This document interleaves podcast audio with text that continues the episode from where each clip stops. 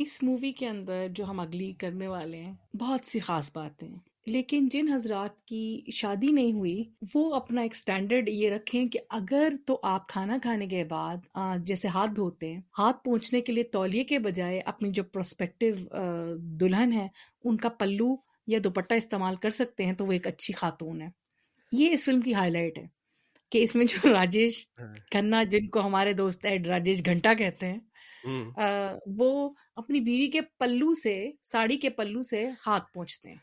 یہ جی، جی، اگر۔ کچھ اس مووی میں آپ کو کچھ یاد رہے نہ رہے ہاں۔ یہ ایک جو چیز ہے نا یہ یاد رہے گی۔ اور اگر اگر آپ کی عمر پچاس سے اوپر ہاں۔ ہے تو آپ کو بڑی پسند آئے گی مووی۔ بڑی اچھی مووی ہے ہم لوگوں کو سب بہت پسند آئی ہم نے بڑی اچھی بات کی اس کے اوپر۔ تو آپ یہ ضرور دیکھیے کا لنک ہم ڈال دیں گے شو نوٹس میں۔ کلک کریے مووی دیکھیے انجوائے کیجیے چائے اچھا، پیجیے ایک چیز بھول گئے۔ جیسے کہتے ہیں نا ہاں۔ بچوں کی پہنچ سے دور رکھے اگر تو آپ کے بچے نہیں ہوئے تو آپ یہ مووی نہ دیکھیں۔ ہاں۔ کیونکہ شاید آپ ڈسکریج ہو جائیں گے بچے ہاں، پیدا کرنے سے۔ بالکل۔